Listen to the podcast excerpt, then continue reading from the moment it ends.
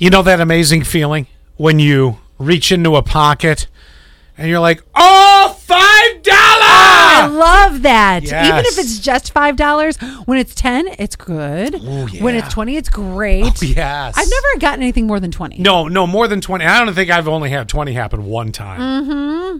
Well, except for this guy in England who found a $1,000 worth of cash that he had uh, inside a video game he had from his childhood. This is the moment that he found the extra money, and away we Went to go get my PlayStation now. I had to use my grand's TV because it's the only one that's got them ports and stuff, right? Started looking in the games, making sure everything was. Opened up this one, mate, and look at the. Honestly, I can't believe it. I found a thousand pound. Young me must have hid this away. So he, Oh. he must have, I don't know what he was doing, or he did chores and just stashed it away. Right, you gotta hide it from your brothers and sisters, or it's like you're. It's kind of like a bank account. Good thing he didn't take that to Salvo. Oh my gosh, no kidding. Because you know, you figure sometimes it's neat to just plug it in and see, like, well, does it still work? Mm-hmm.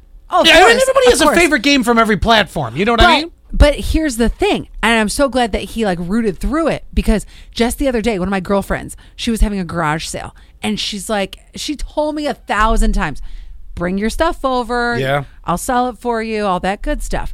And I kept putting it off, putting it off. It's Friday. I have Airbnb guests that are supposed to be there soon. I go down into my basement. and I start rooting, rooting around. I just take a bin and I just start shoving stuff in there. Who cares? I don't care if I even know what this is. Christmas decorations, throw it in. Get rid of it. Didn't look through anything. I just started handing her stuff.